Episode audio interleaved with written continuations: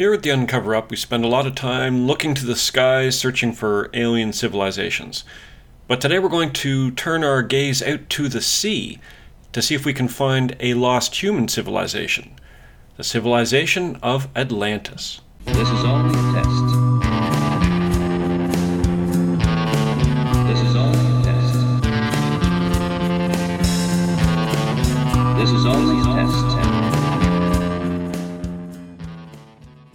Hello and welcome to another episode of The Uncover Up.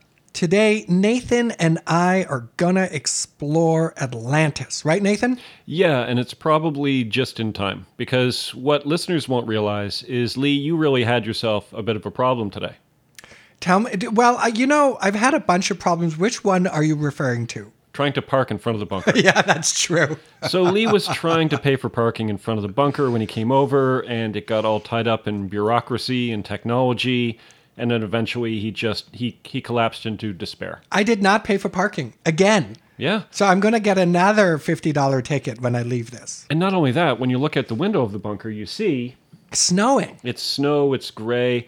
If only there was a place we could go. Yeah. If only there was some kind of utopia where you wouldn't have to worry about trying to download parking apps on your phone or snow. Somewhere west of the Pillars of Hercules. Ah. In the middle of the Atlantic Ocean. If there was an island. Maybe an island big enough to even be considered a continent. And if that island was populated by an advanced civilization. And this goes back to at a time when the rest of humanity was still trying to figure out the basics of agriculture, when this island was filled with amazing technologies, some of which we have yet to understand or match even in our modern world. Now, if only we could go to a place like that, but what if there had been a massive catastrophe and the island and the people disappeared under the waves? Yeah. So that's where we're going to go today. In our minds, we're going to try to travel back to this land called Atlantis. We're going to find it. And if you could find it, you would find this really ancient civilization. Such riches, such knowledge. Right? And I almost imagine it would be like if you found a sentient, highly advanced alien dwelling on Earth. You know, it would be that weird. Yeah, you know, in a way, it was almost like the Atlantis story predated our alien stories. Yeah. But it kind of served a similar role in our cultures. Okay. So let's get into it. Let's start off with the very beginning. Who's the first person, as far as we know, to ever mention Atlantis? I think this is generally a really good method. If you want to figure something out, especially as it pertains to history, if you can find the earliest sources, that already gives you a clue as to what's going on. It turns out that the first mention of Atlantis is old. I mean, the records that we have go back roughly, I'm not exact here, but roughly 2,500 years into the past. So that seems to be a pretty old record. And if the record is to be believed, I have my finger up right now as I say this. It's true. That's not kidding. If it's to be believed, it was handed down through oral knowledge from 9,000 years before it was recorded on paper. I mean, it's definitely an old story. Yeah. But we're not sure how old it is. At least 2,500 years, right? Because we have the book in which it was first recorded. And this was by Plato. It's in two of Plato's dialogues, in fact. It's in the Timaeus and in the Critias. These are rather short works of philosophy from ancient Greece, from the kind of Renaissance of ancient Greece, by the big philosopher, maybe of all time, certainly in the Western canon. It's been said that all philosophy after Plato is just a footnote to his work. That's maybe an exaggeration, but it does give you a sense of his status within the Western philosophical tradition. I mean, the guy is super important. Now, of course, you are an academic, by which I mean colossal nerd. Yes. I'm not the only one in this room, though. There's no need to get personal. Let's very, very briefly not assume that everybody is as familiar with Plato as we are. Okay. And talk a little bit about this guy, Plato. Okay. So Plato comes from a well-to-do family. He wants to be a playwright. He really idolizes a figure in Athenian society who goes by the name of Socrates, who is a real... character and outsider. He is basically, I guess we would today call him a hobo or certainly homeless. He walked around without shoes. He didn't bathe a lot. And he would make a nuisance of himself. And he was able to gather a following of young Athenian men who were his students. Plato was one of them. And so Plato ditches this idea of becoming a playwright and an author and instead becomes a philosopher. While there are philosophers before Plato, Plato's work has just an incredible afterlife, in part because his students are very successful, including Aristotle, very famous, very successful, in part because his works were translated and so also remained mostly intact, although unfortunately one of the sources for Atlantis is not intact, but we have more of his work than we have of a lot of the other ancient philosophers. A couple key things to note. He is a philosopher of politics, of ethics, of metaphysics, of epistemology. One thing he is not is a historian. That is true. That's not the point of the stuff he writes. And if you've never read Plato, it's weird. It's kind of like reading plays. Every one of Plato's works takes place as a dialogue between characters, like people who actually existed. And of course, Plato himself is never one of the characters. It's always Socrates. Right. This is why there's this big debate. Do we actually have any idea what Socrates was like? Because when we hear, about Socrates, are we actually just having Plato put words into Socrates' mouth? Yeah. There are two works that he wrote towards the end of his life, the Timaeus and the Critias. And this is, as far as we can tell, the first place where Atlantis shows up. Yeah. Both of these dialogues, they're kind of like in sequence. They're part of the same, they were going to be a trilogy. He never got around to finishing it. Yeah. So basically there's a bunch of people sitting around having a party. Plato is not one of them. Right. Socrates is one of them. Critias is one of them. Timaeus is one of them. And so in the Timaeus, they're starting the conversation, and Critias tells this story that he said that he received this story from his grandfather, who received it from his father, who heard it from a famous Greek historian named Solon, who heard it in Egypt from some priests. So what we're getting here is a story told by Plato about a story told to Socrates that had been told to Critias by Critias' grandfather, that had been told to Critias' grandfather by his father, who had it told to him by Solon, who had it told to him by Egyptian priests. This actually would be part of an oral narrative tradition, is sometimes providing a lineage for the story or for the narrative, and it doesn't often really add up. I mean, you just read what is it in the Bible with the generations and the begatting? Yeah, the begatting of you actually look closely. There's like hundreds of years between certain people, but nonetheless, you use this in a kind of a metaphorical way to give a sense of, well, this is an old story that comes from somewhere else and can be trusted. Yeah, exactly. It's talking about the lineage of the story, and the story itself goes like this. So Solon is talking to the Egyptian priests about the history of Athens, and the priests kind of scoff at him, saying, "You're like a child. You might think you're a historian, but you're more like a child."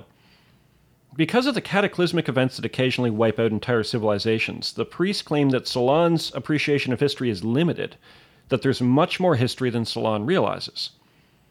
Then they tell him a story. In the beginning, the gods were dividing up the world. The goddess Athena received Athens, and the god Poseidon received the continent of Atlantis, which, according to Critias, was larger than Libya and Asia combined. To just briefly interject in Nathan's narrative here, I saw a map of what Libya, Asia, and Europe looked like to the ancient Greeks, and it's very different from your and my modern conception of Libya, Europe, and Asia. So just to give you a sense, Libya was bigger than both Asia and Europe in this map that I saw. Yeah, so they did not realize how big Asia was. No. So I think Libya is sort of a stand-in for all of North Africa, if not potentially Africa as such. And Europe and Asia, I mean, they just don't correspond to anything that I would recognize if you showed me that map. But the point is, it's supposed to be a big place. It's a big place. Like Atlantis is a big island. It's not supposed to be like Japan or Great Britain. which are big islands in and of themselves. It's supposed to be, I think, on the order of like Australia. Yeah. Or bigger. It's a continent, basically. Yeah. So this story takes place about 9,000 years earlier than Solon, which, of course, takes place earlier than Socrates, which takes place earlier than Plato. So that puts it about 9,600 BCE. Right. So from today, that would be around, what, 11,500 years ago? Yeah, which means that we're closer to Plato in time than Plato would have been to the time in which this story takes place. Right. Like, okay. We're much closer to Plato, time-wise, right, than he is to this story. I mean, this story predates the construction of the Great Pyramids by about 7,000 years. Right. This is an old, old story. It predates the timelines of many of the stories in the Book of Genesis, like the Great Flood and Noah's Ark, by about 8,000 years. Okay. So this is basically like the first human story, if we're to believe this timeline. And that is not entirely out of place, because the Timaeus is really a kind of a cosmological treaty in Plato's work. This is really kind of part of this metaphysical worldview that Plato had is outlined here. So the fact that we would be getting kind of early tales from a kind of a prehistory is maybe not that weird, if you have that context. Yeah, it's almost like Plato is trying to make a book of Genesis here. Yeah. In this story, the people of Athens were living in an idyllic city-state in which everyone knew their place and they admired virtue above all things. They were renowned all across Europe and Asia for their physical beauty and strength of character, and they lived in a manner that's very similar to Plato's version of how a state should be run, which, right, of course, is not a coincidence. Right. Because, as we said, when we read Plato's dialogues, are we really getting the perspectives of these real-life characters, or are we just getting Plato? Meanwhile, Poseidon falls in love with a human woman named Cleito and knocks her up with 5 sets of twins, all boys. One of the boys is named Atlas, and he becomes king of this continent, and the island is named in his honor, Atlas Atlantis. Mm-hmm. And so is the ocean, isn't it? The Atlantic Ocean. Yeah. So as a place for his progeny to live and prosper, Poseidon uses his god powers to make the island of Atlantis a kind of paradise. Hot and cold running springs, rich soil for crops. And before we continue, we need to sort of discuss this. What are we supposed to do with a story like this that's told as if it's true, and that says several times in this dialogue, oh, this is a totally true story, but it's got supernatural elements in it. It's got Poseidon existing as a physical being and impregnating people, also having ancient Greek god powers. This is actually a general rule that we should use to test all conspiracy hypotheses. What other things do I have to believe in order to believe this story? Mm-hmm. So if we're going to believe this story as it's told here, what are some of the things that we also have to believe in? Gods. Yeah, and specifically the Greek gods. Right. We would also need to believe in Athens being a prospering and thriving culture 11,500 years ago. Which, as far as we know, is not the case. Well, so how would we know something like that? Turns out that Athens is maybe one of the most excavated archaeological sites on the planet. And archaeologists have a way of going, sort of dating this stuff as they go further down. And you get evidence of civilization 2,000 years ago, 3,000 years ago, maybe 4,000 years ago. So that would be 2,000 years earlier than when Plato's writing. But then it kind of stops. So that still leaves us with 7,000 years unaccounted for. There ain't nothing down there that we can see that points to any grand civilization. But we would need to believe that. We would need to believe in the Greek gods. Yeah, that's a lot to have to believe. So we'll move on. The descendants of Atlas and the rest of Poseidon's children do real well, and Atlantis flourishes. They've got lots of wood for carpentry. They've got wild animals for hunting and tame animals for farming. They've got rich soil and lush plant life. They've got fragrant flowers and delicious fruits. They've got elephants. Yeah. I kind of want to live here. The civilization constructed massive temples and palaces and docks and carved massive channels from the ocean to allow the sailing of triremes and other boats right up into the cities. Mm-hmm. At this point, I want to stop again. And I want to talk about triremes, I want to talk about triremes. I can't talk about airplanes in this episode. Well, I was going to say, there's no airplanes. We're safe from airplanes. Or so you would think. Yet. This is an important point, and I really noticed it. The trireme is specifically mentioned as a kind of ship that the Atlanteans have. Okay. So the trireme was a Greek worship developed in about 600 or 700 BCE. This means that if the Atlanteans had had them in 9000 BCE, that would have been an extremely advanced technology. Right. But it was also a technology that Plato would have been very familiar with. This wasn't an example of some strange new speculative tech. This was a technology that Plato would have experienced pretty much on the regular. So it makes it much more likely that this story was written, or at least modified, in Plato's day, since the technology is drawn from Plato's day. You see what I mean? It's like, if we were telling a story, maybe we would have them have airplanes and the internet. Yeah. And be like, they were so advanced, they had our technology. Yeah. We're going to come back to that as we look at the way that the story of Atlantis kind of evolves as the years go on. The technology of the people of Atlantis tends to keep up with the time period of the people telling the story of Atlantis. Right.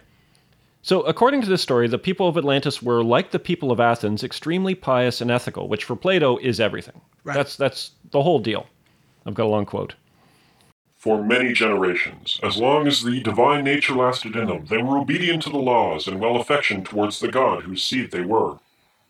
For they possessed true and in every way great spirits, uniting gentleness with wisdom in the various chances of life, and in their intercourse with one another. They despised everything but virtue, caring little for their present state of life, and thinking lightly of the possession of gold and other property, which seemed only a burden to them. Neither were they intoxicated by luxury, nor did wealth deprive them of their self-control, but they were sober, and saw clearly that all these goods are increased by virtue and friendship with one another, whereas by too great regard and respect for them, they are lost in friendship with them. By such reflections and the continuous in them of a divine nature, the qualities which we have described grew and increased among them. But when the divine portion began to fade away, and became diluted, too often and too much, with the mortal admixture, and the human nature got the upper hand, they then, being unable to bear their fortune, behaved unseemly, and to him who had an eye to see grew visibly debased, for they were losing the fairest of their precious gifts. But to those who had no eye to see the true happiness, they appeared glorious and blessed at the very time they were full of avarice and unrighteous power. Zing. That's some quote there. So this is a morality story. Yeah. This is a story about you had people and they are righteous and they are basically behaving according to the way Plato thinks humans should behave. Yeah. And then as they get further and further from their god, as they get further and further from Poseidon, as his seed gets sort of more and more watered down, they become more interested in wealth and possessions and that kind of thing. Well, and so just as it seems at the very moment, they're like, oh, this place is going great. Place is going gangbusters. This is actually when they're about to collapse. Well, and their avarice leads them to become a kind of colonial superpower. Yeah. And they try and take over areas first adjacent to them, including Athens. Yeah. And so the point of the story is actually not that, as we might imagine today, that Plato's imagining this amazing place where everything was good. Well, he is, but it's early Athens. Mm-hmm. It's not the good place is Athens, which defeats Atlantis, who have gone away from the moral high ground, who have devolved into interests in, wars and colonialism and conquest. And so the point of the story is showing that actually the virtuous nature of Athenians 9,000 years ago. And maybe this is a point, do we talk about the purpose of this story? Well, I think we should, because we've actually come to the end of the story. Okay. Because this is where, Plato did not finish this dialogue. He gets to this point, and then Zeus, who sees all this happen, he's like, I'm going to teach them a lesson so they might be chastened and improve. And then he destroys the island. Yeah. Which is a hell of a way to improve somebody. Those ancient gods, mean, they were very heavy-handed with their punishments. Raise this island to the ground. And then the story just ends because Plato stopped writing it. Yeah. He didn't stop writing. He wrote other things after this, but he seemed to lose interest in this story. Yeah. Nathan said that Plato invents these scenarios in which people kind of get together, basically have a party, and talk about stuff. It's the way that, at least an idealized way in which ancient Greek philosophy was done.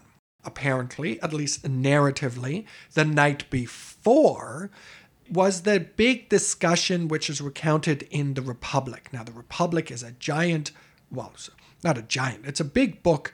It is, especially culturally, it's just this big, you know, important piece. And it's where we got the allegory of the cave from in our Is the World a Hologram podcast. But it's also where the main point of that story is Socrates imagines what a perfect society would look like. And they call it the Republic. Now, the Timaeus and the Critias, they take place the day after.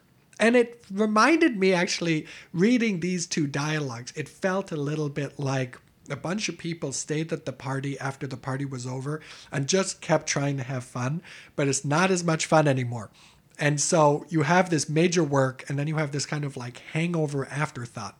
And that's what the Timaeus and Critias are, is where two of the characters come back to Socrates and they're like, look, we couldn't get to sleep last night. The discussion was so riveting. But here's a question. Has a just and perfect society ever existed?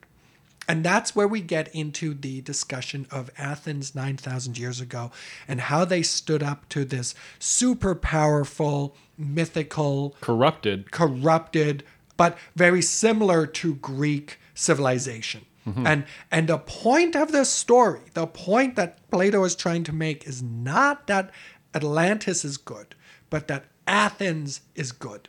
And that, yeah, Atlantis got their comeuppance.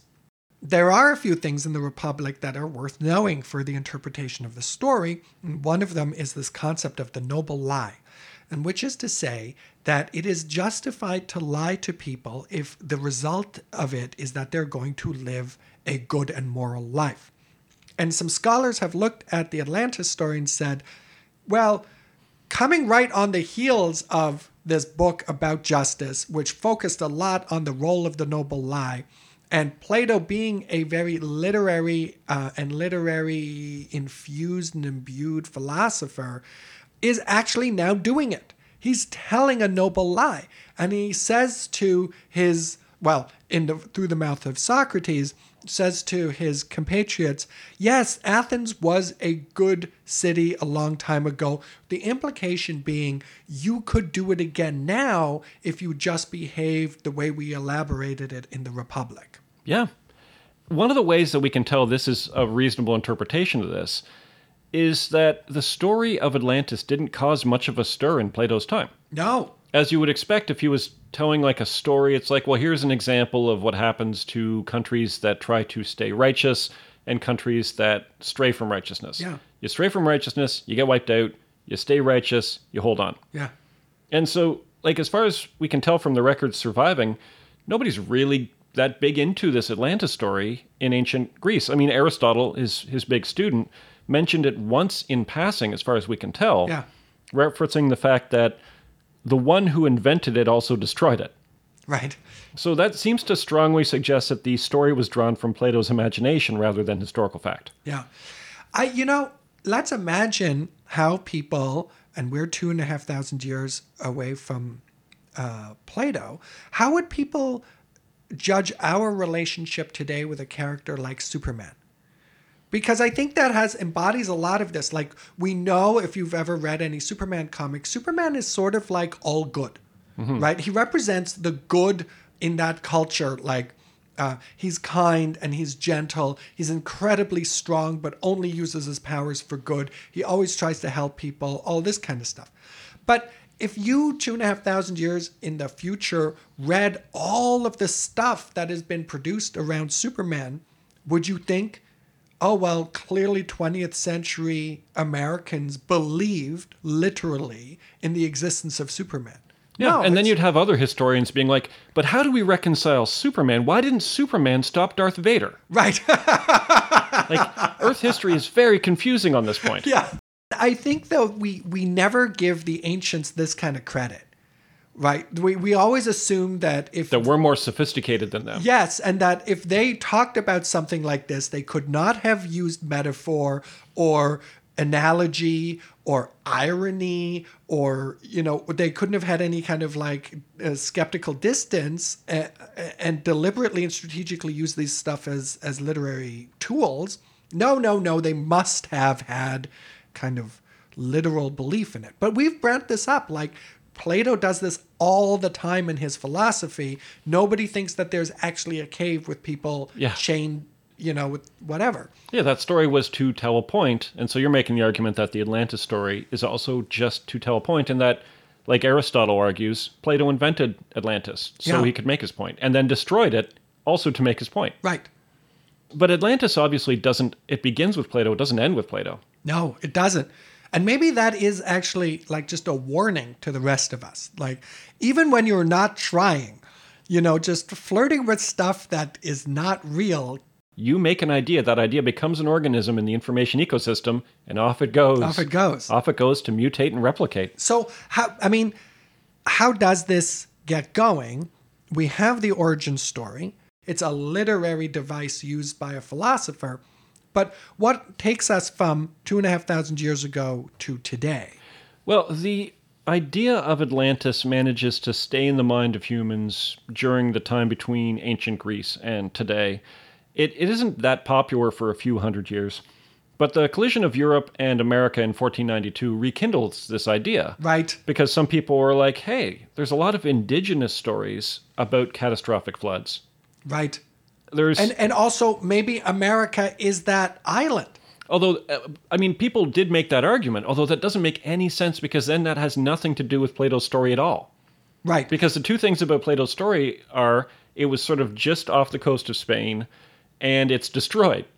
So if he was actually talking about what we now call America, it's pretty far from the coast of Spain and was not destroyed.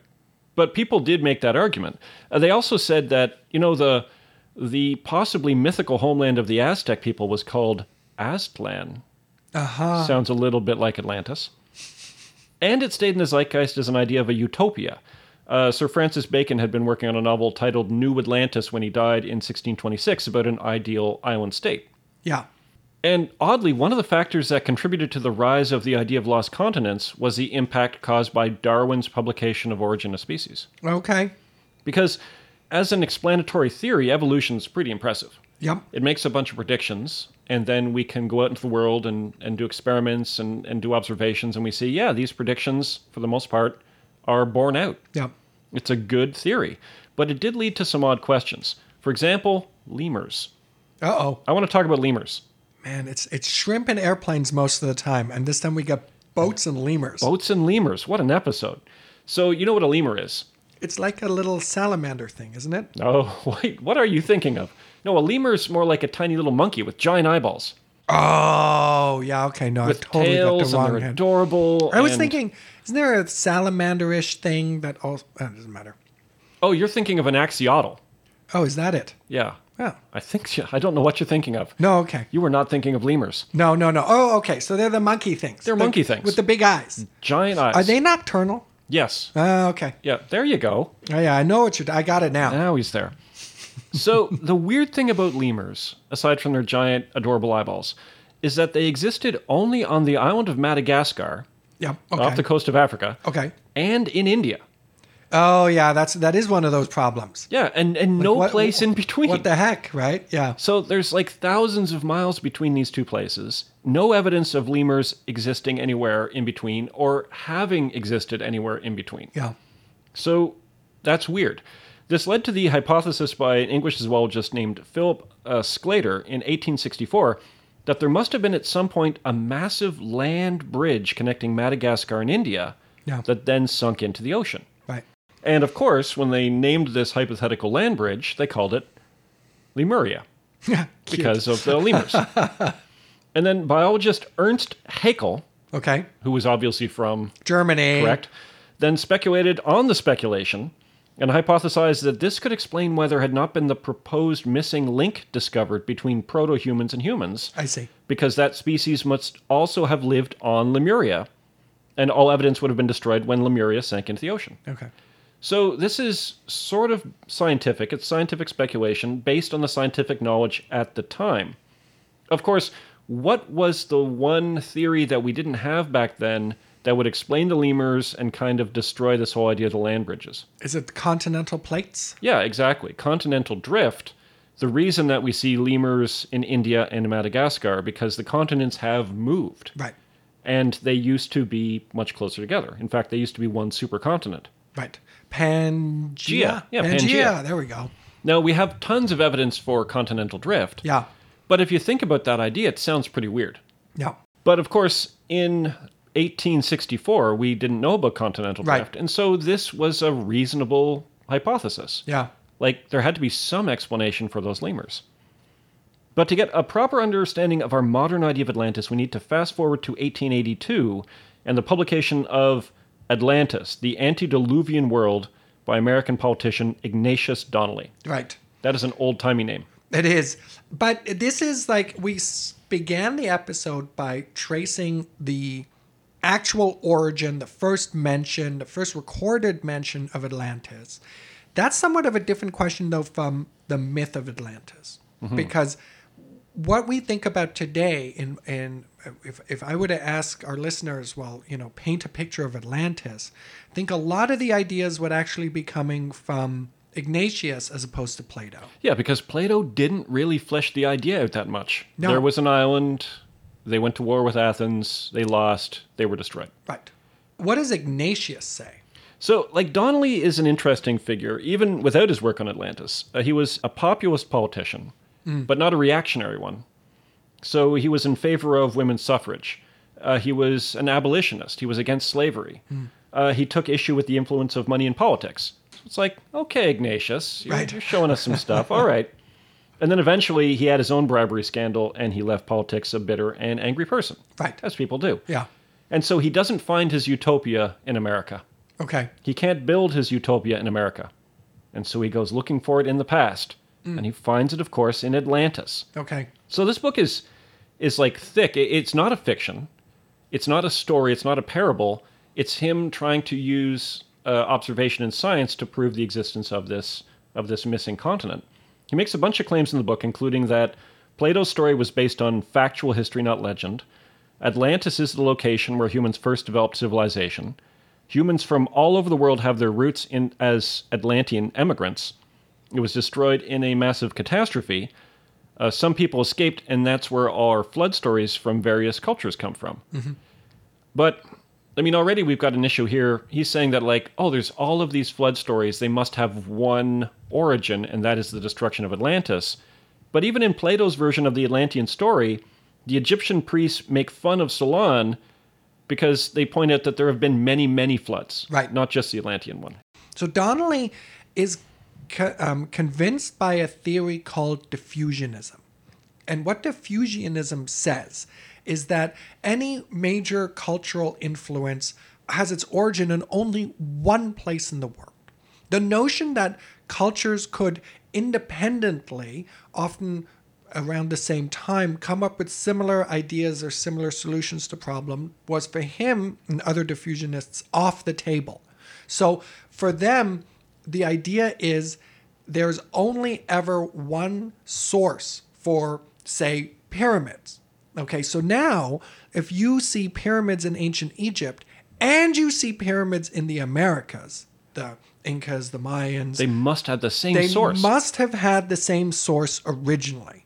Obviously, natural phenomena occur all over the place. There's lots of floods, but... Well, not only that, and humans would always have lived by water. Right, and would have always experienced it. But I think there is something elemental in his reasoning here, where if there is a massive flood story, he's going to assume that it has one source. And so if different cultures are talking about this big flood, they must have all been in one place at one time.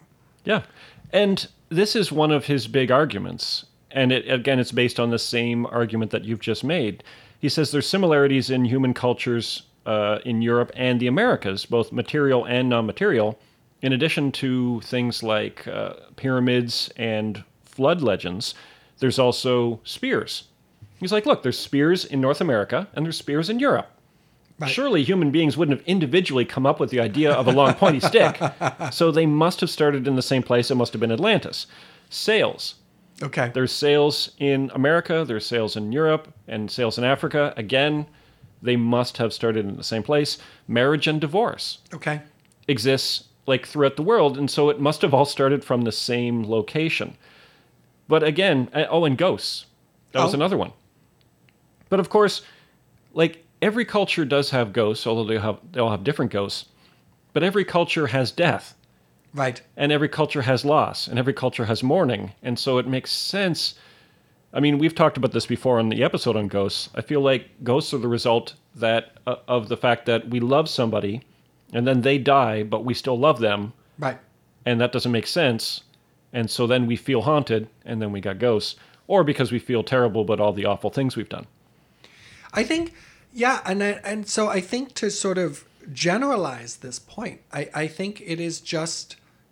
Today, many of us, I think, are not diffusionists and I don't struggle with this notion that different people, different cultures could independently come up with very similar solutions to problems or circumstances that they're facing. Yeah, so you could see individual humans in one place of the world come up with marriage. Yeah. And another place also comes up with marriage. And then if you come up with marriage, you know what else you're going to come up with? Divorce. Exactly. Yeah. Because, you know, marriage solves a problem and then divorce solves a different problem. And we're all going to come up with spiky sticks. Like, right. Everybody is going to do that. And pyramids and wheels. I mean, they're straightforward things. Like, if you're going to build a giant structure, the most stable giant structure you can build is the shape of a pyramid. Exactly. So that's one reason why you see pyramids in these other places. But I think if you start with the notion that... if you see similar things in different places, they must all have a common origin, then his line of reasoning works better than it does for us. Yeah. But, I mean, that wasn't all that he was saying. He also argued that continents have risen and fallen thousands of feet in geological eras, which, as far as we know, is accurate. Mm-hmm. He's argued that islands have been created and destroyed in short periods of time through volcanic activity. Yep. Also true. There are similarities between animals in Europe and the Americas. Also true, although, again, continental drift sort of explains that.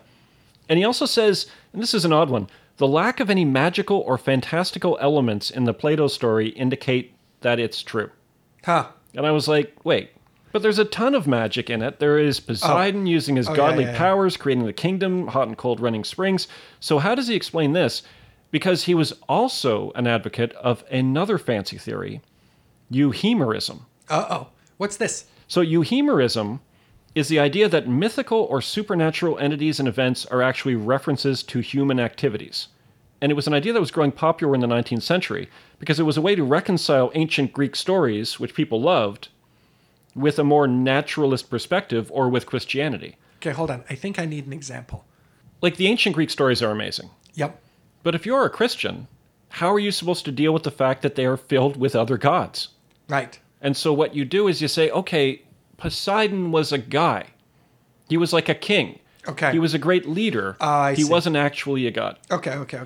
He was able to command people to build giant trenches. Sure. He did not use his godly powers to magically do them. Okay. And so, yeah, this euhemerism idea is a way of saying, no, these stories are true, but you just got to tweak them a little bit. Mm. And in fact, Thomas Jefferson did this with the Gospels. I see. Okay. I get because he wanted the Jesus stories and the lessons there, but he didn't like the supernatural stuff. And so the Jefferson Gospels just took out all of the supernatural stuff and left in the Jesus teachings. I see. Okay. Got it. So in order to accept the fact that there's no magical or fantastic elements in the Plato story, you also have to accept his premise that the story is an example of euhemerism. Okay. I mean, ultimately, Donnelly, he wasn't a scammer. He was, like, being legit and honest, and he thought that he was doing, like, good investigative work. He was committing a sort of a bit of a fallacy that we all commit to one degree or another. He wasn't investigating whether Atlantis was real. He was starting from the assumption that it was real and looking for evidence that could support it. Right. So this is an example of biased assimilation. When we're provided with ambiguous data, we tend to interpret it in a way that fits in more comfortably with what we already believe or what we want to believe. Mm-hmm. And that's also a positive test strategy. We only seek out information that confirms our hypothesis instead of also testing it in a way that may falsify it. Mm-hmm. And we all do this. Sure. Because we want to believe the things we want to believe. Right. There are other aspects of Donnelly's work that are maybe unsavory. It's a version of race theory, one in which assumes that the Atlanteans were the quote-unquote Aryans, and they had achieved a fantastic degree of technology 10,000 years before anybody had really left the caves. And now when you go around the world, you see evidence of, you know, the ancient Egyptians or ancient Mayans have done these incredible feats, but haha, Donnelly suggests, no, it was actually the Atlanteans, which is kind of code for not the indigenous people of those areas, but white people. Yeah, it's like an early version of ancient aliens theory. Right. It's like, oh, the Egyptians couldn't possibly have done this. Must have been aliens. Right. Oh, those aliens are white. Yes, they do tend to be. Well, let's take that unsavory idea and run with it. Okay. Because now we're going to talk about another bit of the recipe of the creation of this idea of Atlantis. We need to talk about Helena Blavatsky.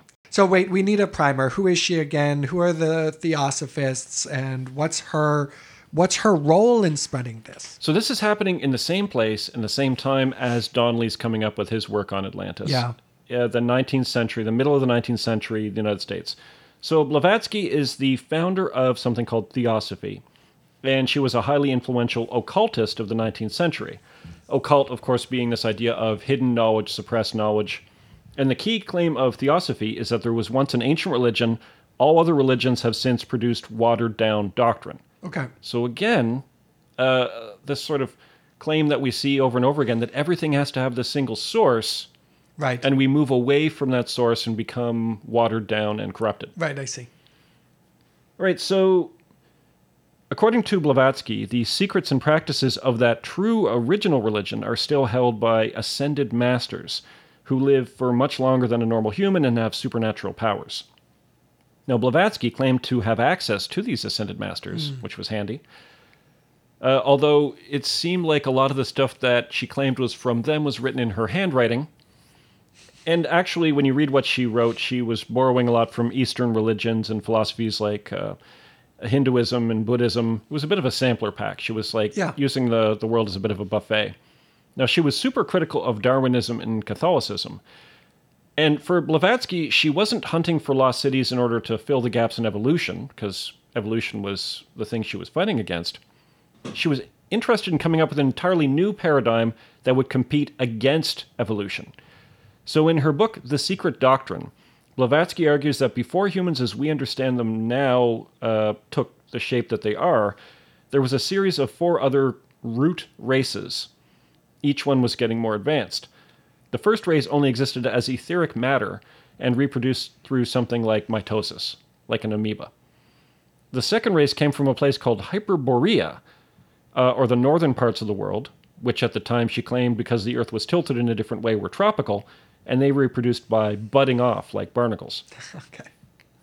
The third race lived in Lemuria, which we've already discussed, and they spread out across the Indian and Pacific Oceans.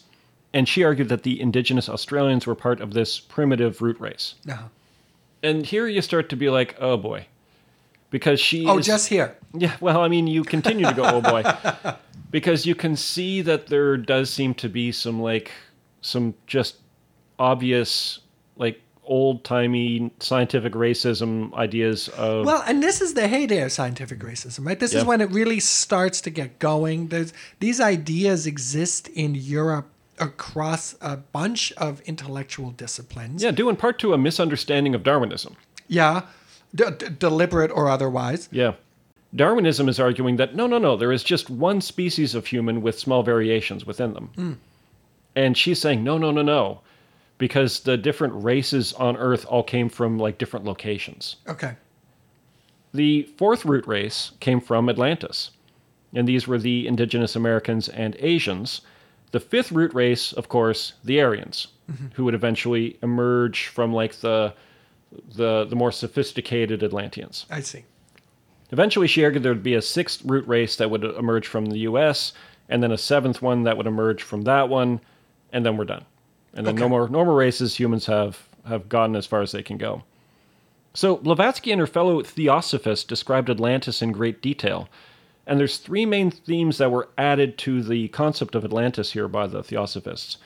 1, there's now a Manichaean aspect to the story, as the Atlanteans were split into 2 religious sects, the ones who revered the one spirit of nature and the ones who worshipped the demons of matter.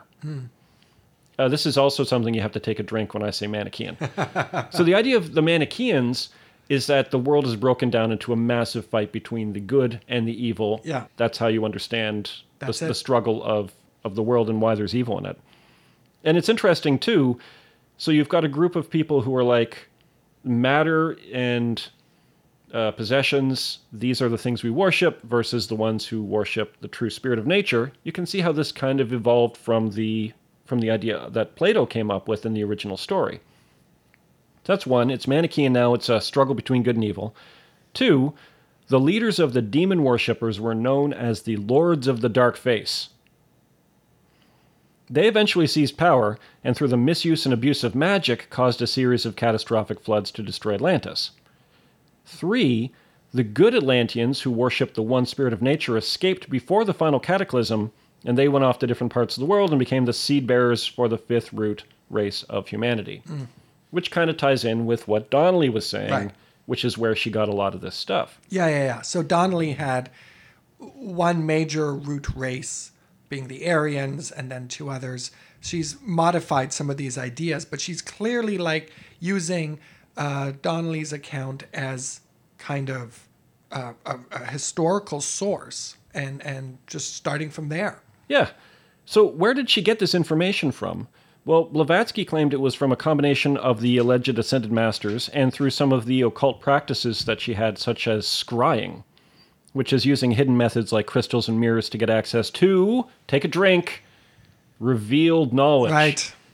And we've encountered revealed knowledge before. What is revealed knowledge? Knowledge that is given to you directly from some supernatural being like a god or a spirit, or you don't have to work for it. It's totally true. You don't need evidence for it. You don't need evidence. You often can't test it. Yeah, exactly. Yep, exactly. And that's where she's getting a lot of this stuff from. So even after Blavatsky, there was a lot of theosophists who were still pushing these ideas. In 1930, a theosophist named Arthur E. Powell wrote a book titled The Solar System, in which he went into great detail regarding life in Atlantis. And one of the things I thought was interesting was the Atlanteans had massive airships. Yes. With which they could use to wage war on each other, dropping bombs filled with poison gas. Right. And this is why I was talking about the triremes before. Because technology has evolved in the storyteller's world, so it has now evolved also in Atlantis. Exactly. In the same way that Plato gave the ancient Atlanteans technology he was familiar with, Powell was giving the Atlanteans technology that wouldn't have seemed out of place in the early 20th century when he's writing. Mm. Right, so now let's move to some more of the missing pieces that put together the Atlantean story, and we're going to stay with revealed knowledge. Mm. Because we're going to talk about a guy who we haven't talked about before. I'm kind of surprised. Edgar Cayce. Edgar Cayce. So he's born in 1877 in Kentucky. And as a kid, he claimed to have visions in which he would get revealed knowledge. And he would go into trances, and he would prophesize. And this is how he got the nickname, the Sleeping Prophet. And people started coming to him to have their illnesses diagnosed and to have treatments prescribed. By 1923, he had become interested in the idea of reincarnation, mm-hmm, and would give people life readings in which he told them about their past life experiences. Mm-hmm. Reincarnation, this has got to be an idea that young Lee was into. Oh, God, yeah. In a previous life, you were super into reincarnation. Super into reincarnation. So what's the basic idea of reincarnation? There's a couple of variations of it, but the basic idea is that some spiritual part of you does not die at death, but migrates to another body and continues to live. Boy, we really, really struggle with loss and death. Yeah. And understandably, loss and death are terrible. Yeah.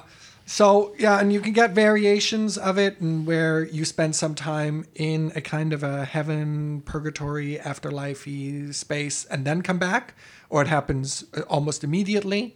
But the idea is that the you now has lived in one capacity or another many, many, many lives previous. And that you could yourself or somebody else could recollect traces of those lives. And that's what Cayce claimed he was able to do. Yeah. He could say, and it's interesting because Cayce was also a Christian, and I don't know how he was reconciling this sort of bodily reincarnation with conventional Christianity, but it was paying the bills, right? So he reconciled.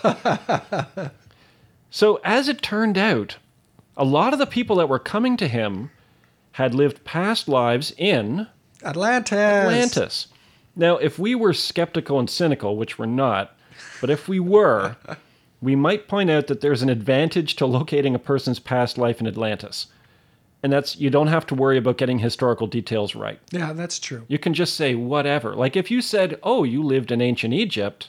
Yeah. Then you would have to get some stuff about ancient Egypt correct in your story. Right. Yeah, exactly. Whereas if you say you're from Atlantis, you can basically say whatever you want. Yeah. And Cayce's Atlantis seems to be based on, not identical to, the one described by Blavatsky. Hmm.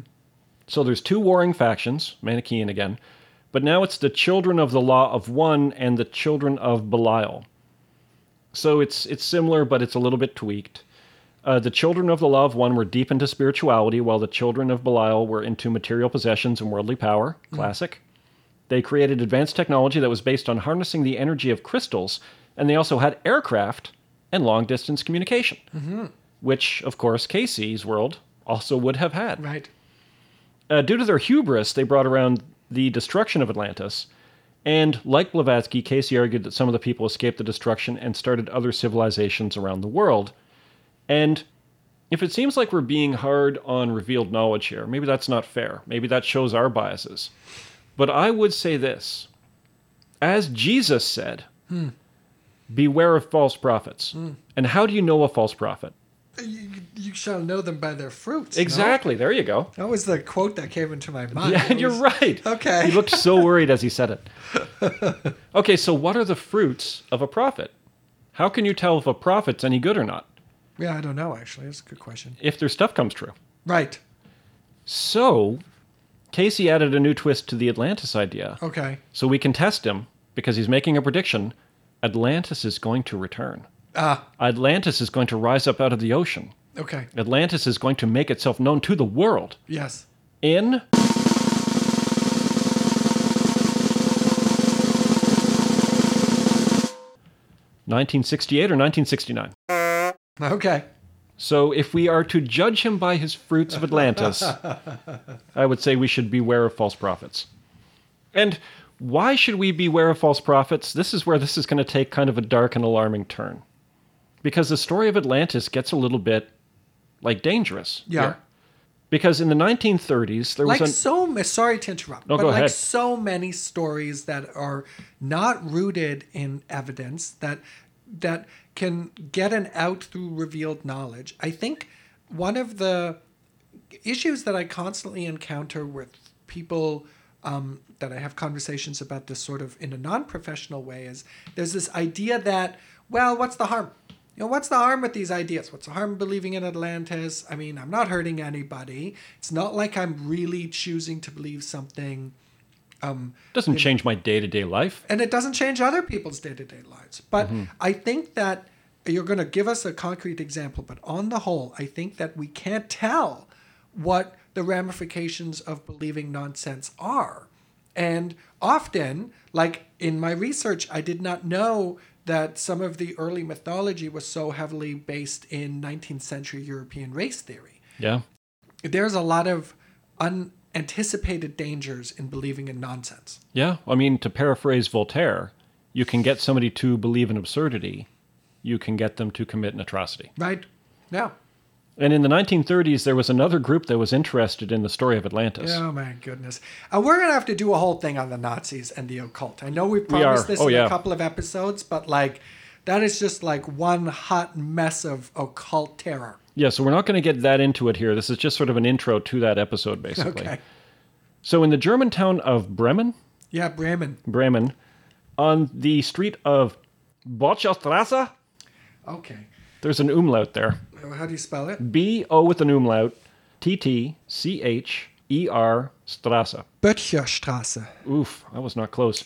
In Böttcherstrasse, there is a building that sort of looks like an Art Deco European ski lodge. It's got pointed towers, sharply sloping roof. It's very pretty. Okay. It was built in 1931 and is named Haus Atlantis. Okay.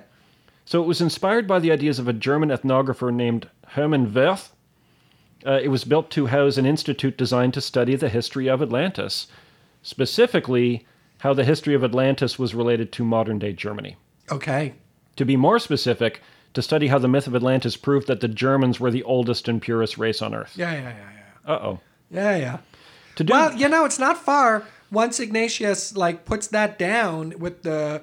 What is not the Ur race? What does he call it? The root? The root race, you know. And Blavatsky gets her turn at it. I mean, we're right there now. Yeah, you're getting close. You just need a bit of nudging.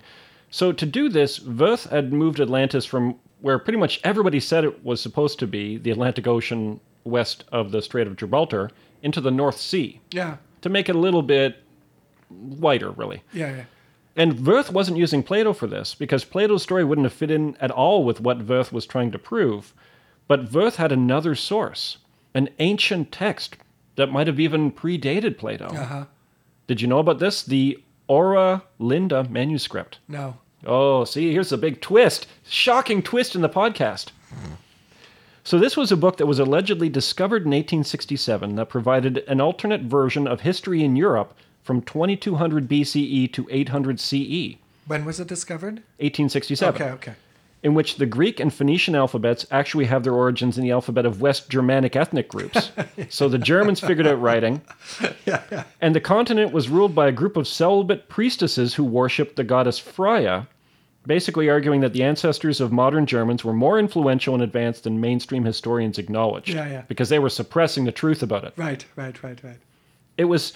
Because the problem for the Nazis is that the Germans weren't that advanced. I mean, they were the quintessential barbarians, while Rome was, you know, got its, like, fancy high culture stuff. And... Sure, North Africa had mathematics and astronomy, and, like, exactly. The Middle East had their stuff going on, and the Germans were... China was, as we said the previous, it was already, like, 2,000 or 3,000 years old by the time the Germans, like, put on pants. Yeah, and also think about the time period in which this takes place. It's 1930s, so the Germans have just gone through, like, a brutal humiliation. Yeah.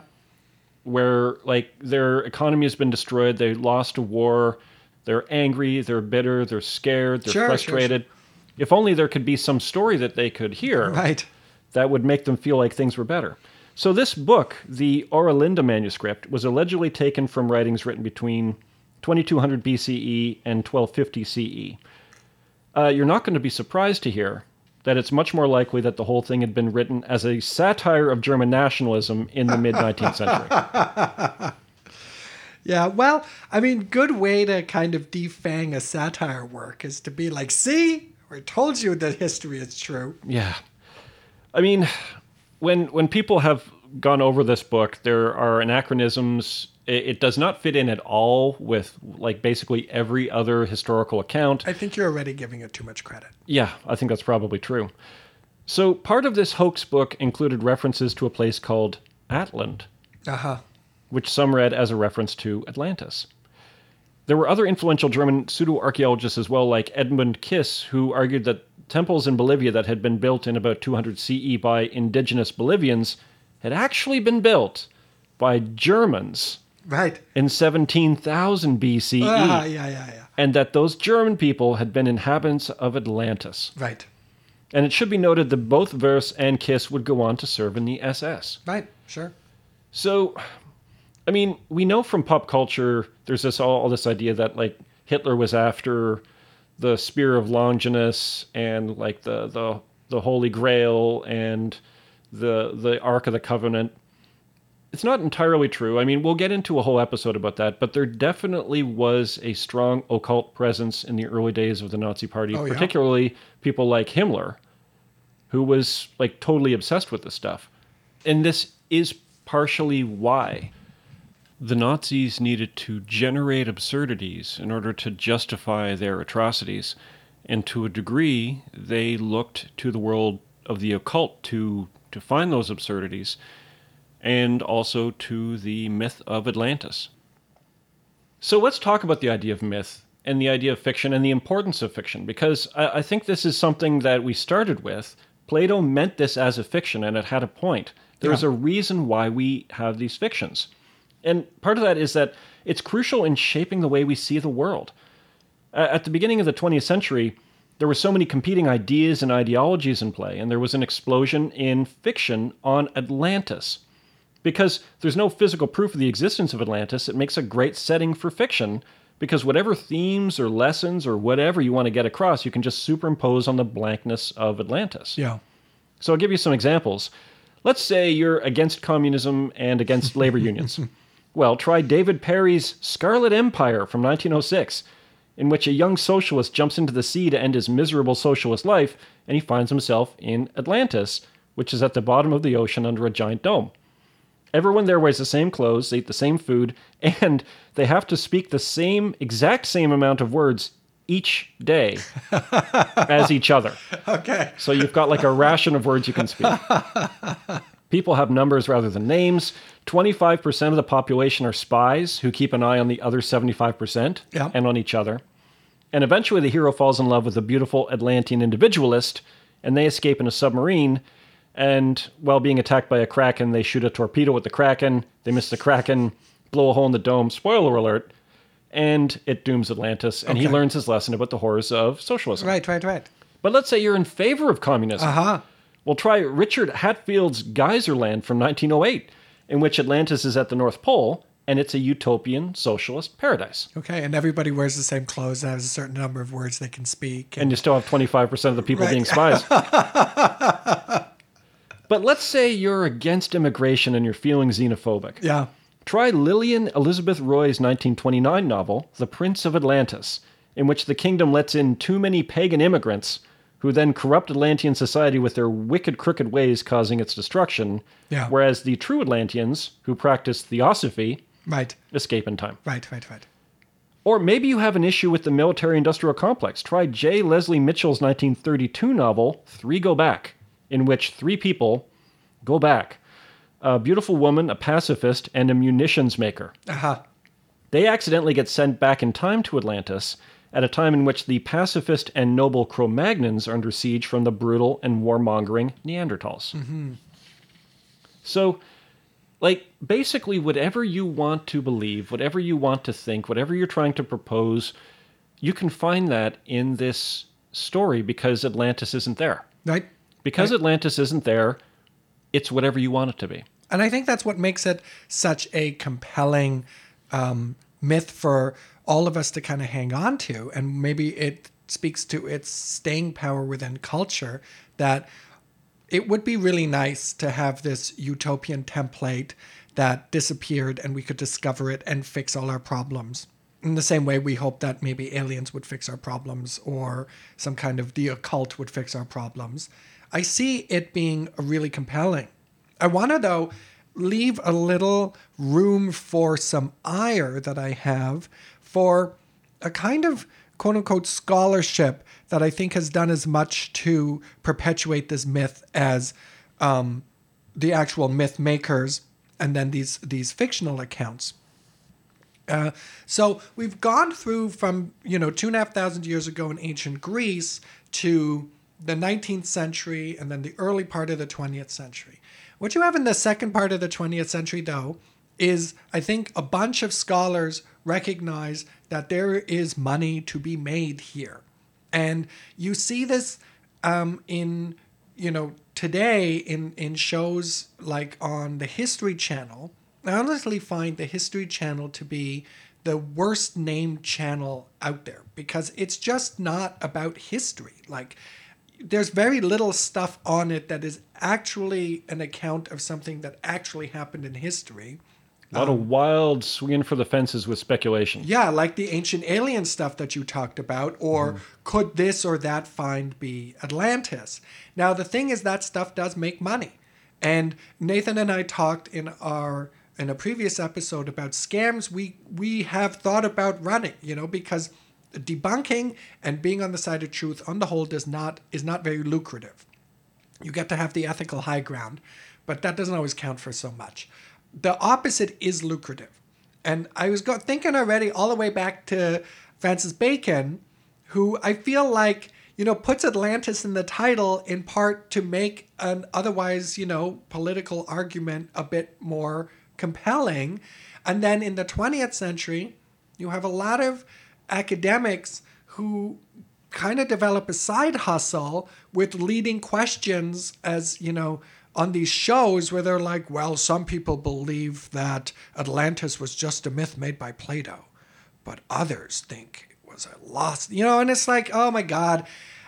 And you're just kind of running a scam without actually going all the way by just being obviously fraudulent. I think that has a lot to do with perpetuating the myth today.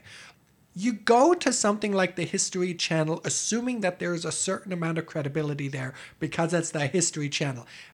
There is this branch of very unscrupulous scholarship that takes advantage and makes money by perpetuating cultural myths. What I got from that is you're saying there's more money in pushing ideas of Atlantis than there are describing how the myth of Atlantis is created. Yeah. Okay, hold on. I got to switch everything around for a second. Give me a second. All right, so... But is it really that strange to say that a place like Atlantis could have existed? After all, we have seen entire societies destroyed by cataclysmic events. Pompeii. Yes. Pompeii was destroyed in a moment. The Minoan civilization... was pretty much wiped out and rediscovered. The city of Troy, which we thought was a myth, turned out to be a real place. Exactly. And in fact, I would argue that perhaps thousands of years from now, maybe people will be telling the story of the mysterious city of Pripyat, a town that was consumed by the evil dragon named Chernobyl. Huh?